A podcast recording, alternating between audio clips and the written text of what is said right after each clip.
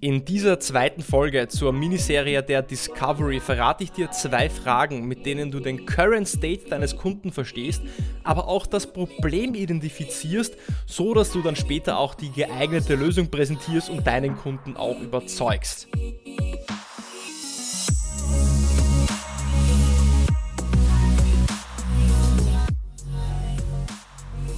Herzlich willkommen bei einer neuen Episode von Deal, dein Podcast für B2B-Sales von Praktikern für Praktiker.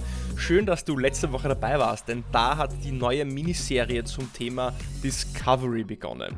Diese Miniserie wird drei Folgen haben, das ist Folge 2, deswegen, wenn du erst hier einschaltest, dann geh auf jeden Fall noch einmal zurück zur letzten Episode, höre die letzte Episode an, denn diese Episoden bauen aufeinander auf. Und wir werden in dieser Miniserie, in diesem Minikurs, das Thema Discovery im Detail beleuchten, so dass du die richtigen Fragen in der richtigen Reihenfolge stellst, um das Problem deines Kunden in der Tiefe zu verstehen, so dass du dann die richtige Lösung auch präsentieren kannst, um dich von deinen Wettbewerbern zu differenzieren und so die Closing-Wahrscheinlichkeit und die Abschlusswahrscheinlichkeit auch erhöhst. Also, auf jeden Fall auch einmal zurückgehen, erste Folge anhören. Diese Miniserie hat auch jedes Mal, also jede Folge hat auch einen Download mit dabei. Letzte Woche gab es auch einen Download, ein Cheat Sheet, ähm, das Discovery Capture Cheat Sheet. Diese Woche wird es auch wieder einen Download haben. Den Download findest du unten in den Show Notes. Also wenn du bei Spotify, Apple Podcasts, Google Podcasts dann in deinem Player auf äh, mehr klickst, wirst du Links finden und einer dieser Links ist auch der Download von dem Cheat Sheet oder äh, von der Zusammenfassung dann auch von dieser Episode. Also sehr schön, dass du auch diese Woche wieder dabei bist, einschaltest, um auch diese zweite Folge der Discovery äh, mit mir gemeinsam ja, näher zu beleuchten und dich da weiter, weiter zu bilden. Was haben wir letzte Woche besprochen? Letzte Woche hatten wir besprochen, was ist genau Discovery und was ist das Ziel einer Discovery? Und das Ziel einer Discovery ist es, den Current State und den Future State deines Kunden zu verstehen. Also, wo ist der Kunde jetzt? Wo will dein Kunde hin? Und daraus leitet sich das Gap ab. Daraus leitet sich das Problem ab, das der Kunde hat. Denn der Unterschied zwischen wo du jetzt bist und wo du hinwollen würdest, ist die Größe deines Problems. Und das Problem besteht nicht nur aus dem Problem, sondern aus der Auswirkung des Problems. Du willst also auch den, auch den Business Impact des Problems verstehen und die Anforderungen, die der Kunde hat, um seinen Future State zu erreichen. Was für Anforderungen müssten erreicht werden, damit der Kunde seinen Future State erreicht? Zweite Sache, die du bei der Discovery raus, raus, rausfinden, rausfinden möchtest, ist Authority. Da haben wir zum Thema Champion Building auch gesprochen letztes Mal dritter Punkt Urgency und vierter Punkt Budget. Also auf jeden Fall nochmal zurückgehen. Da habe ich das Ganze genauer beleuchtet. Und dann haben wir uns auch die drei ähm, Grundregeln für Fragen genauer angesehen. Ähm, offene Fragen, keine Warum-Fragen und Trichterfragen. Und heute wollen wir weitergehen und uns ein Stück weit mit den eigentlichen Fragen beschäftigen, um den Current State, Future State, das Problem, die Auswirkungen, den Impact, das Budget und so weiter zu verstehen. Fakt ist, in einer Studie von dem Buch Spin Selling, wenn du diesen Podcast äh, öfters hörst, und ich hoffe, du hörst diesen Podcast öfters, dann wirst du wissen, ich bin ein großer Fan von Spin Selling, vom Buch Spin Selling. Und im Buch Spin Selling gibt es eine Studie, und in dieser Studie ähm, wird zitiert, dass ein Kunde in einem durchschnittlichen Engagement während eines gesamten Sales-Prozesses dem Schnitt nur ca. 20% der Wahrheit eigentlich preisgibt. Das bedeutet nicht, dass dein Kunde 80% lügt. Das bedeutet einfach nur, dass er dir von dem, was es zu erzählen gibt über das Problem oder über seine Situation, über, über, das, über seine Ziele, dir eigentlich nur 20% erzählt. Und nicht, weil er nicht mehr erzählen möchte, sondern weil du eben oder weil wir oft im Vertrieb nicht die richtigen Fragen stellen, die uns noch mehr Prozente dieser, sage ich mal, Gesamtheit auch preisgeben. Deswegen, gute Fragen, gute Fragen bringen dir Informationen, aber sehr, sehr gute Fragen, die kreieren auch neues Wissen und die geben dir dann auch mehr äh, von dieser Fre Freiheit, sage ich schon, von dieser Wahrheit preis. Das heißt, je besser deine Fragen sind, desto mehr wirst du diesen dunklen Raum ausfüllen mit Licht und ähm, desto höher wird dein Prozentsatz der Wahrheit, die du herausfindest, auch steigen. Jetzt das große Problem bei der ganzen Sache mit Fragen ist, dass wenn wir vielleicht ja unlogische Fragen stellen, Fragen stellen in einer falschen Reihenfolge oder Fragen, die eigentlich irrelevant sind, dann fühlt sich der Kunde wie bei einem Verhör und das wollen wir vermeiden. Und ich möchte dir hier so eine Zusammenfassung eigentlich von Spin Selling mitgeben in den nächsten zwei Folgen und möchte hier auch noch einen, einen speziellen Schritt hinzufügen, nämlich die Trichterfrage. Die Trichterfrage haben wir uns in der letzten Folge genauer angesehen. Das ist nämlich eine der Grund, drei Grundregeln von Fragen. Und ich erweitere hier Spin Selling um die Trichterfrage und ich mache aus der Situationsfrage eine Expertenfrage. Das heißt, so eine aufgebohrte Version von Spin Selling. Und lass uns heute, lass uns heute ganz konkret über die ähm, Status Quo slash Expertenfrage sprechen, die Problemfrage sprechen und die Trichterfrage sprechen. Denn wenn du die äh, Expertenfrage äh, kannst, die Problemfrage verstehst und eine Trichterfrage stellst, hast du eigentlich schon den Current State und zum Teil auch den Future State mit dem Problem deines Kunden identifiziert. Das heißt, heute schauen wir uns an, wie du den Current State, den Future State und das Problem deines Kunden identifizierst. Die erste Frage, die du normalerweise in einer Discovery stellst, ist situationsbezogen, weil du brauchst erst einmal Kontext, wo dein Kunde jetzt gerade steht, allgemeine Informationen. Und diese Frage wird so, so also wird auch Status Quo-Frage oder Situationsfrage genannt. Das sind dann am Anfang meistens so Fragen, die allgemein sind. So Dinge wie, ah, naja, wie lange nutzen Sie denn schon Ihr aktuelles System? Oder wie viele Mitarbeiter haben Sie in diesem äh, Bereich des Geschäfts eigentlich? Oder in wie vielen Ländern ähm, sind Sie eigentlich tätig? Wie viele Kampagnen machen Sie denn pro Monat? Wie viele dezentrale Energieerzeuger haben Sie denn in Deutschland aufgestellt? Was sind denn Ihre Ziele für die Erweiterung für dieses Jahr? Das heißt, das sind alles allgemeine Fragen, um dir Kontext zu geben. Diese Fragen sind auch wichtig, weil du musst dich erst einmal, sage ich mal, einfinden, du musst den Status quo, ja, den Current State deines Kunden verstehen. Es geht hier also um den Current State. Die Status quo-Frage gibt dir Auskunft über den Current State. Wo ist dein Kunde jetzt? Wo steht er? Wenn du aber zu viele von diesen Status quo-Fragen stellst, dann fühlt sich dein Kunde wieder wie bei einem Verhör. Und das wollen wir vermeiden. Du brauchst diese Fragen, aber du musst sie mit Vorsicht verwenden, weil wir wissen auch, und das ist auch im Spin-Selling festgehalten, je mehr Status Quo-Fragen du stellst, desto niedriger ist, ist deine Closing-Wahrscheinlichkeit. Desto unwahrscheinlicher wirst du zum Abschluss kommen, weil Status Quo-Fragen für den Kunden oft mit sehr wenig Mehrwert verbunden sind. Sie geben dir Informationen, aber für den Kunden haben sie keinerlei Mehrwert. Und um das zu umgehen, baue ich jetzt aus dieser Status Quo-Frage mit dir gemeinsam die Expertenfrage. Mit der Expertenfrage finden wir auch den Current State heraus, aber wir bauen diese Status Quo-Frage so um, dass dein Kunde auch was davon hat, so dass du nicht in so einen Verhörmodus hineinkommst, wo der Kunde das Gefühl hat, er gibt, gibt, gibt, ja, und wird verhört und ausge fragt und du gibst ihm eigentlich nichts. Wie machen wir also aus dieser Status Quo-Frage eine Expertenfrage? Du bringst Insights in diese Frage rein, du baust Insights in diese Frage hinein, die dein Kunde vielleicht noch nicht kennt und neue ihm neue Informationen auch preisgibt. Beispiel, angenommen, du verkaufst eine SaaS-Lösung, Softwarelösung für ähm, Online-Ads. Ja? Also es geht um Online-Ads. Dann könntest du fragen, naja, wie viele Werbepartner haben Sie denn circa in Deutschland? Oder wie viele Werbepartner haben Sie denn allgemein? Das ist eine normale Situationsfrage. Wie baue ich jetzt daraus eine Expertenfrage? Ich baue jetzt einen Insight ein und formuliere diese Frage um und ich sage stattdessen, naja, die meisten Kunden in ihrem Segment haben ungefähr 50 Werbepartner. Wie ist denn das im Vergleich bei, zu Ihnen? Ja, das heißt, anstatt zu fragen, wie viele Werbepartner haben Sie, sage ich, also die meisten Kunden aus Ihrem Segment, mit denen wir zusammenarbeiten, haben ungefähr 50 Werbepartner. Wie viele Werbepartner haben denn Sie?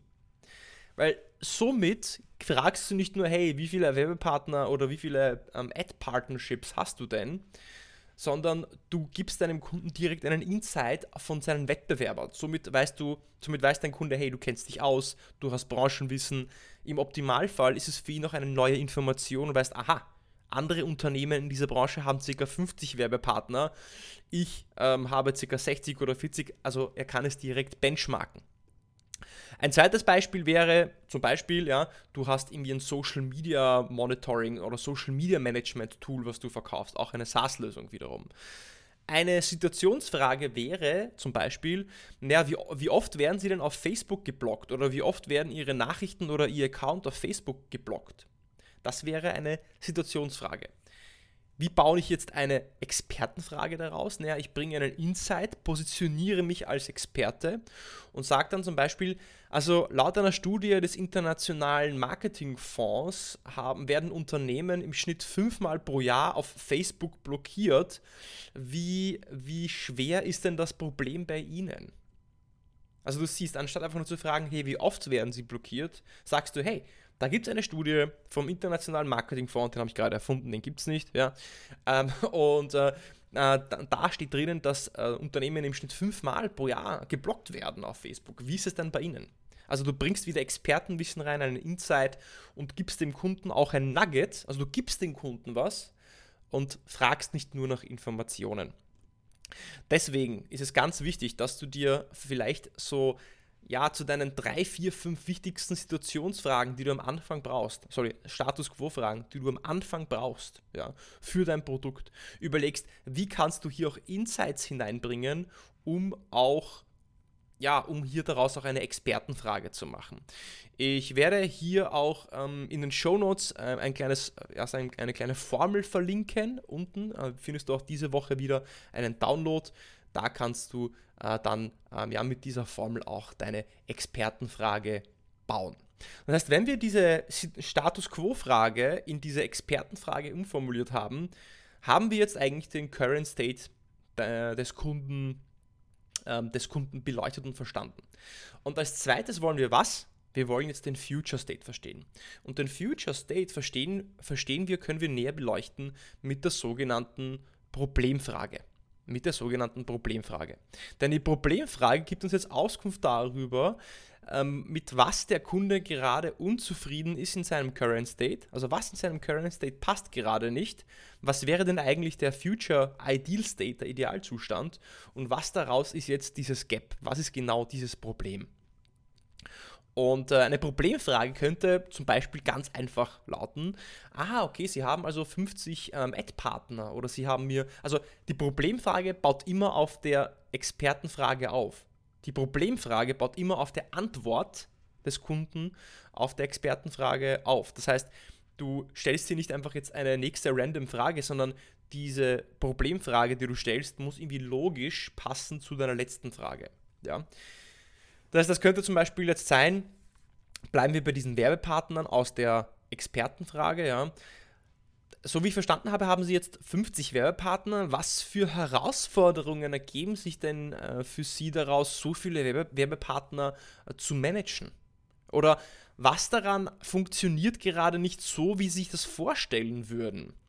Oder ähm, wenn ein Kunde zum Beispiel nach einem neuen Dienstleister oder Produkt sucht, was ist der genaue Grund, dass Sie jetzt in diesem Bereich, wenn es um, um das Management der Werbe Werbepartner ähm, geht, dass Sie einen neuen Anbieter suchen?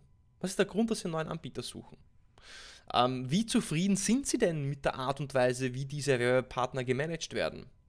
Was sind denn die Nachteile in der aktuellen Lösung? Was sind denn die Nachteile äh, in der aktuellen Art und Weise, wie Sie die Werbepartner managen? Also, was ist die, Problemfrage? Die Problemfrage fragt direkt nach dem Problem, der in diesem Current State versteckt ist. Das heißt, du hast herausgefunden, wo ist der Kunde jetzt, wie viele Werbepartner hat der, wie viele Systeme hat der äh, und, und, und, und, und. Und jetzt fragst du, hey, was daran funktioniert denn nicht? Was ist dein Problem mit dieser Art und Weise, ähm, jetzt so zu operieren, so zu agieren? Und dann gibt dir dein Kunde jetzt eine, ähm, eine Antwort und die Einsicht oder was wir wissen wiederum aus der, ja, eigentlich aus, der, aus, aus verschiedenen Studien ist, dass erfahrene Verkäufer immer mehr von diesen Problemfragen stellen als Status Quo-Fragen. Das heißt, achte auf das Verhältnis zwischen den, deinen Status Quo-Expertenfragen im Vergleich zu den Problemfragen. Es sollten immer mehr Problemfragen als diese Expertenfragen sein, weil erst die Problemfragen, die, ja, wie soll ich sagen, die helfen dir auch wirklich Substanz über den, diesen Future State, diesen idealen Zustand zu verstehen. Aber auch hier ist es so, dass im komplexen B2B-Sale die Anzahl der Problemfragen nicht korreliert mit der Abschlusswahrscheinlichkeit. Es korreliert nicht mit der Abschlusswahrscheinlichkeit. Was mit der Abschlusswahrscheinlichkeit korreliert, ist dann die Auswirkungsfrage und die sogenannte Need Payoff Question äh, oder die Visionsfrage. Das werden wir dann in der nächsten Folge besprechen. Was jetzt ganz, ganz wichtig bei dieser äh, Expertenfrage, also Status Quo slash Expertenfrage und der Problemfrage ist, dass du natürlich jetzt in Bereiche hineinfragen musst, wo deine Lösung auch ein Problem lösen kann. Das bedeutet, wenn du zum Beispiel eine SaaS-Lösung hast, die ähm, Online-Ads managt, dann macht es keinen Sinn, dass du danach fragst, wie viele Social-Media-Kanäle das Unternehmen hat. Ja, vielleicht klares Beispiel, aber du möchtest natürlich in Bereiche hineinfragen, in denen du auch ein Problem lösen kannst. Und um dir das zu vereinfachen, wirst du auch in den Show Notes ähm, in diesem ähm, Anhang von dieser Episode so eine Art von, äh, ich nenne es äh, Problem Impact Matrix finden. Und in dieser Pro Problem Impact Matrix kannst du dir für diese Episode und nächste Episode die Fragen auch dann herausarbeiten, die du für die einzelnen Schritte brauchst.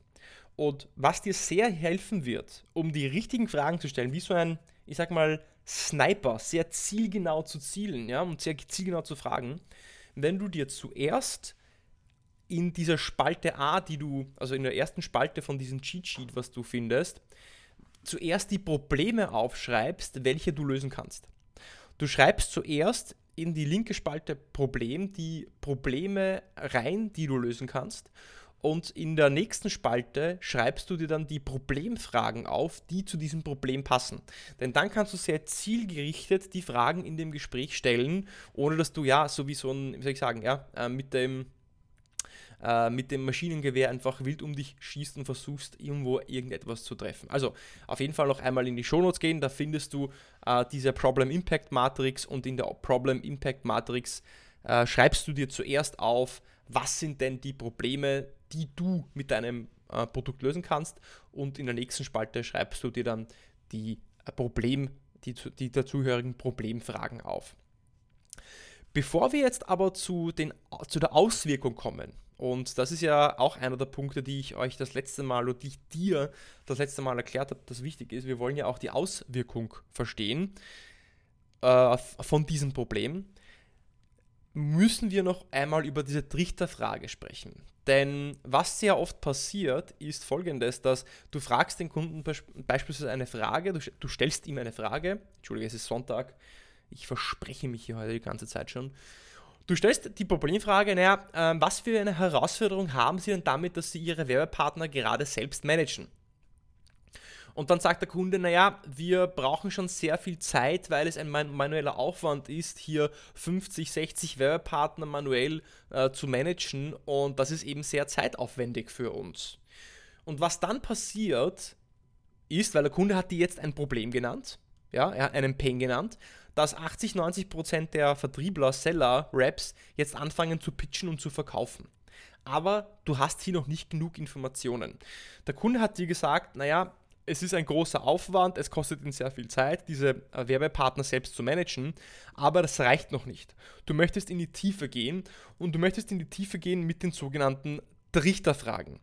Denn der durchschnittliche Verkäufer, der würde an, würde an dieser Stelle schon direkt in die Lösung reinspringen und versuchen, jetzt seine Lösung vorzustellen.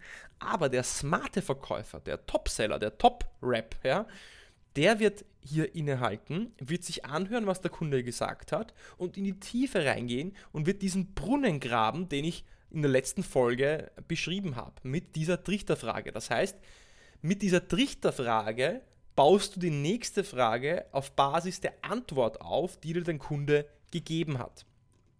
Und warum ist das wichtig? Das ist wichtig, weil du selten anhand von der ersten Antwort wirklich schon im Detail verstehst, was dein Kunde eigentlich genau braucht oder auch wirklich meint. Und erinnere dich an eine Sache, es reicht nicht nur zu verstehen, was, was der Kunde sich denkt oder was für ein Problem er hat, sondern du musst verstehen, wie er das Problem auch interpretiert und wie er darüber denkt und wie er über dieses Problem auch, ja, fast schon, sage ich einmal, fühlt. Und wie du das schaffst, ist eben mit dieser Trichterfrage. Und die Trichterfrage, die baust du immer auf Basis von der Antwort auf und pickst dir aus der Antwort Wörter heraus, die nicht näher definierbar sind. Ähm, wir verwenden in unserer Sprache, das ist, kommt aus dem NLP, sogenannte zum Beispiel Nominalisierungen oder unspezifische Verben. Das sind Wörter, die wir alle verstehen, aber die für jeden eine andere, ein, eine andere Bedeutung haben können. Das können so Dinge sein, wie zum Beispiel, der Kunde sagt dir, ja, also wir haben, wir haben ein Problem mit dem Management dieser Werbepartner, weil das kostet uns sehr viel Zeit. Was bedeutet das jetzt? Es kostet uns sehr viel Zeit, ist ja nicht bestimmt. Du weißt nicht, was sehr viel Zeit bedeutet. Das heißt, du möchtest mit dieser Trichterfrage so Wörter und Floskeln und mh, Ausdrucksweisen hinterfragen, die nicht genauer spezifiziert sind. Wie zum Beispiel selten, viel, oft oder Wörter wie zum Beispiel Freiheit, Sicherheit. Freiheit, Sicherheit, Angst. Das sind alles Wörter, die für jemanden, jemanden anderen was anderes bedeuten können. Zum Beispiel das Wort Freiheit. Wenn ich dich frage, was für dich Freiheit bedeutet, dann wird es vielleicht etwas anderes bedeuten als für mich. Für mich bedeutet Freiheit, dass ich frei reisen kann, dass ich, meine Pässe, dass ich meinen Pass nicht herzeigen muss, dass ich kein Visum brauche, sondern einfach in einen Flieger steige und irgendwo hinreisen kann. Freiheit für dich kann vielleicht bedeuten, ich weiß nicht, dass du vielleicht finanziell unabhängig bist, dass du das tun kannst, mit wem du möchtest, wann du möchtest. Und wenn dir also Kunden sagen wie ja, das kostet uns viel Zeit oder wir haben ein Problem mit, das Wort Problem alleine ist auch wiederum eine Nominalisierung. Es ist nicht spezifiziert. Hinter dem Wort Problem steckt einfach nur, hey, da gibt es etwas Negatives, aber was das Negative ist, das verstehen wir nicht. Und deswegen musst du das mit der sogenannten äh, Meta- oder Trichterfrage hinterfragen. Ja? Also ich wiederhole noch einmal, die Trichterfrage baut auf der Antwort des Kunden auf und du hinterfragst dann Wörter, die nicht spezifiziert sind. Das könnten in der, wenn du in der Werbebranche bist, wenn du so ein SaaS-Tool anbietest für, ähm, sage ich mal, Ad-Management oder Werbemanagement, könnten also Dinge sein wie Reichweite, programmatisch, personalisiert, zuverlässig. Was heißen diese Worte? Das heißt für jeden was anderes. Und dann kannst du die Frage stellen, die Trichterfrage stellen, aha, Sie, Sie haben gesagt, das kostet Sie, dass das Management der Werbepartner kostet Sie viel Zeit. Was genau meinen Sie damit, wenn Sie sagen, es kostet Sie viel Zeit? Was genau meinen Sie damit, wenn, es Sie, wenn, es, wenn Sie sagen, es kostet Sie viel Zeit? Weil dann gibt dir dein Kunde mehr Informationen darüber, wie viel Zeit es ihm kostet. Warum ist das wichtig für dich? Weil dann kannst du auch einen Business Case berechnen. Dann kannst du auch verstehen, ist das jetzt, oh, es kostet ihn halt fünf Minuten pro Tag länger als sonst oder sitzen dort vielleicht drei Leute, die jeden Tag eine Stunde brauchen. Das heißt, wie groß und wie, sage ich mal, ja, wie, was für eine, was für eine Auswirkung, was für einen Grad hat denn dieses Problem? Andere Wörter wie zum Beispiel oft oder wenig oder Angst oder Freiheit. Alle diese Wörter kannst du hinterfragen mit der Trichterfrage. Du sagst dann einfach, wenn du sagst Freiheit, was genau bedeutet Freiheit für dich? Wenn Sie jetzt sagen, Sie haben ein Problem mit Ihren Werbepartnern oder mit dem Management Ihrer Werbepartner, was genau meinen Sie mit Problem? Welches Problem haben Sie denn genau? Wenn Sie sagen, Sie, ähm, es ist Ihnen wichtig, dass, dass Sie die Reichweite messen können, was genau bedeutet Reichweite für Sie? Wenn Sie sagen, Sie wollen Ihren Newsletter personalisieren, Sie wollen eine personalisierte Ansprache machen, was genau würde personalisiert bedeuten? Können Sie das für mich beschreiben? Weil wenn du diese Frage stellst, und das ist eben diese Trichterfrage, du gehst mit so einem Trichter zugespitzt runter, so dass du immer konkreter wirst, wirst du mehr Details verstehen, das Problem in die Tiefe aus der Sicht deines Kunden verstehen. Du wirst dann verstehen, was er mit Wörtern wie Reichweite, Freiheit, Problem, wenig, Zeit, zu viel Zeit, zu wenig Zeit, oft, frustrierend meint und hörst dann nicht nur, was er inhaltlich sagt, sondern verstehst auch seine Sicht darauf. Lass uns vielleicht eine äh, Übung gemeinsam machen, also ein, eine so eine äh, Trichterfrage gemeinsam formulieren. Angenommen, ein Kunde sagt dir auf deine Problemfrage, naja, wir haben da schon sehr, sehr viele Lösungen evaluiert. Wir haben schon sehr viele Lösungen evaluiert. Was wäre dann die mögliche Trichterfrage? Wir haben schon sehr viele Lösungen evaluiert. Eine Trichterfrage könnte sein, ah, okay, Sie sagen, Sie haben schon viele Lösungen evaluiert. Wie viele Lösungen haben Sie denn schon evaluiert? Oder noch besser, was hat denn an diesen Lösungen nicht funktioniert oder was hat, haben diese Lösungen nicht erfüllt, dass Sie noch immer nach einer Lösung suchen?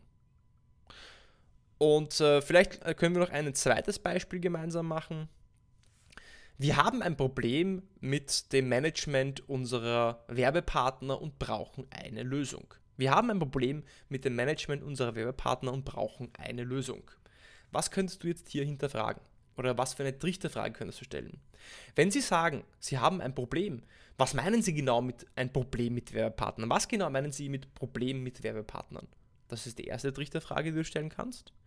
Oder du kannst fragen, wenn Sie sagen, Sie brauchen eine Lösung, was meinen Sie genau mit Lösung und was für Anforderungen, was für ja, äh, Anforderungen muss diese Lösung erfüllen, sodass sie für Sie auch passend ist? Also ich glaube, du hast grundsätzlich das Prinzip verstanden. Ich möchte dich vielleicht zum Abschluss ähm, noch äh, so einen kleinen Dialog vorlesen, dass du verstehst, wie mächtig diese Trichterfragen eigentlich sein können. Und ich lese dir einen Dialog hier vor. Ja?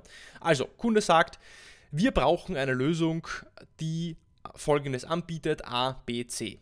Lisa als unser Sales Rep sagt, okay, verstanden, ähm, was ist denn der Grund, dass Sie genau diese Kriterien haben und dass genau diese Kriterien für Sie wichtig sind? Kunde sagt, naja, es ist wichtig für uns, weil wir unsere Bestellungen schneller verarbeiten müssen. Aha, Lisa sagt, schneller? Was genau meinen Sie mit schneller? Also dritte Frage. Ja. Kunde sagt, naja, wir wollen unsere Bestellungen einfach schneller an unsere Kunden ausliefern, am besten über Nacht. Lisa fragt, okay, verstanden. Ähm, das heißt, Sie haben im Moment noch keine Overnight Delivery. Können Sie mir helfen zu verstehen, was der Grund dafür ist, dass das für Sie wichtig ist?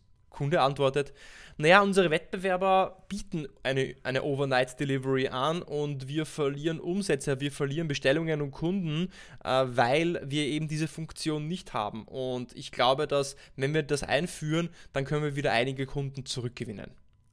Also du siehst aus der Frage, hey, wir haben hier eine, wir brauchen eine Lösung, äh, die XYZ anbietet, sind wir plötzlich nicht nur tief drinnen, sondern wir verstehen wirklich die Motivation hinter, ähm, ja, äh, die Motivation des Kunden, warum er eigentlich eine Veränderung sucht. Zum Abschluss möchte ich dir noch einen, ähm, etwas mitgeben, was ich ja immer wieder verwendet habe. Und zwar, wenn dir jemand etwas sagt, dann solltest du immer paraphrasieren. Paraphrasieren ist die Technik des aktiven, des aktiven Zuhörens. Aktives Zuhören bedeutet, dass du eben aktiv zuhörst, nicht nur passiv. Das heißt, wenn dir der Kunde sagt, naja, ich habe ein Problem mit meinen Werbepartnern und ich suche eine Lösung, die uns dieses Problem behebt, dann paraphrasierst du einfach. Okay, so ich verstanden habe, sind sie gerade unzufrieden mit der Art und Weise, wie ihre Werbepartner gemanagt werden.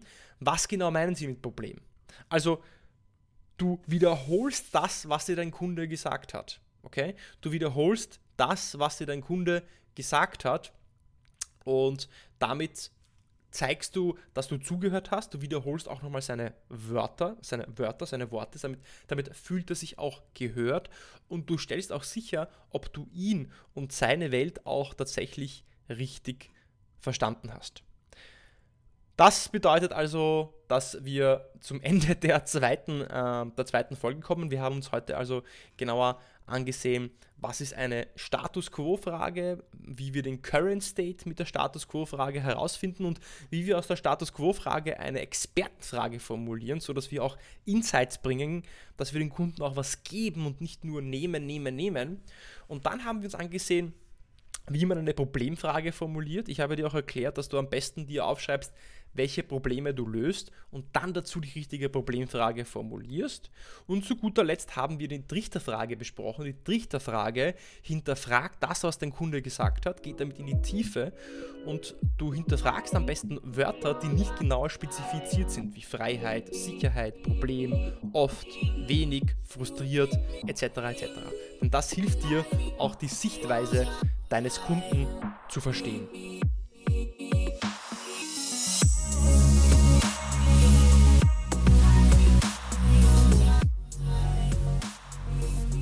Nächste Woche geht es dann weiter mit zwei weiteren wichtigen Fragen, nämlich der, ähm, na, jetzt stehe ich auf der Leitung mit der Auswirkungsfrage und der Visionsfrage, mit der wir dann so eine Lupe draufhalten auf das Problem des Kunden, um das Problem größer zu machen und den Kunden auch in Aktion, in Bewegung zu bringen. Du findest auch nochmal zur Wiederholung unten in den Show Notes äh, wieder so ein kleines Framework, Cheat Sheet, ähm, das diese Episode zusammenfasst und äh, wenn du es noch nicht getan hast und diese Episode dir gefallen hat und wenn dir irgendeine andere Episode gefallen hat, dann würde ich mich natürlich sehr über eine Bewertung freuen. Wenn du also auf Spotify oder auf Apple Podcasts mir eine Bewertung hinterlassen würdest, dann hilfst du mir sehr, diesen Podcast weiter zu verbreiten und weiter aufzubauen und auszubauen. Äh, in diesem Sinne, ich wünsche dir eine erfolgreiche Woche. Bis zur nächsten Woche beim Deal Podcast.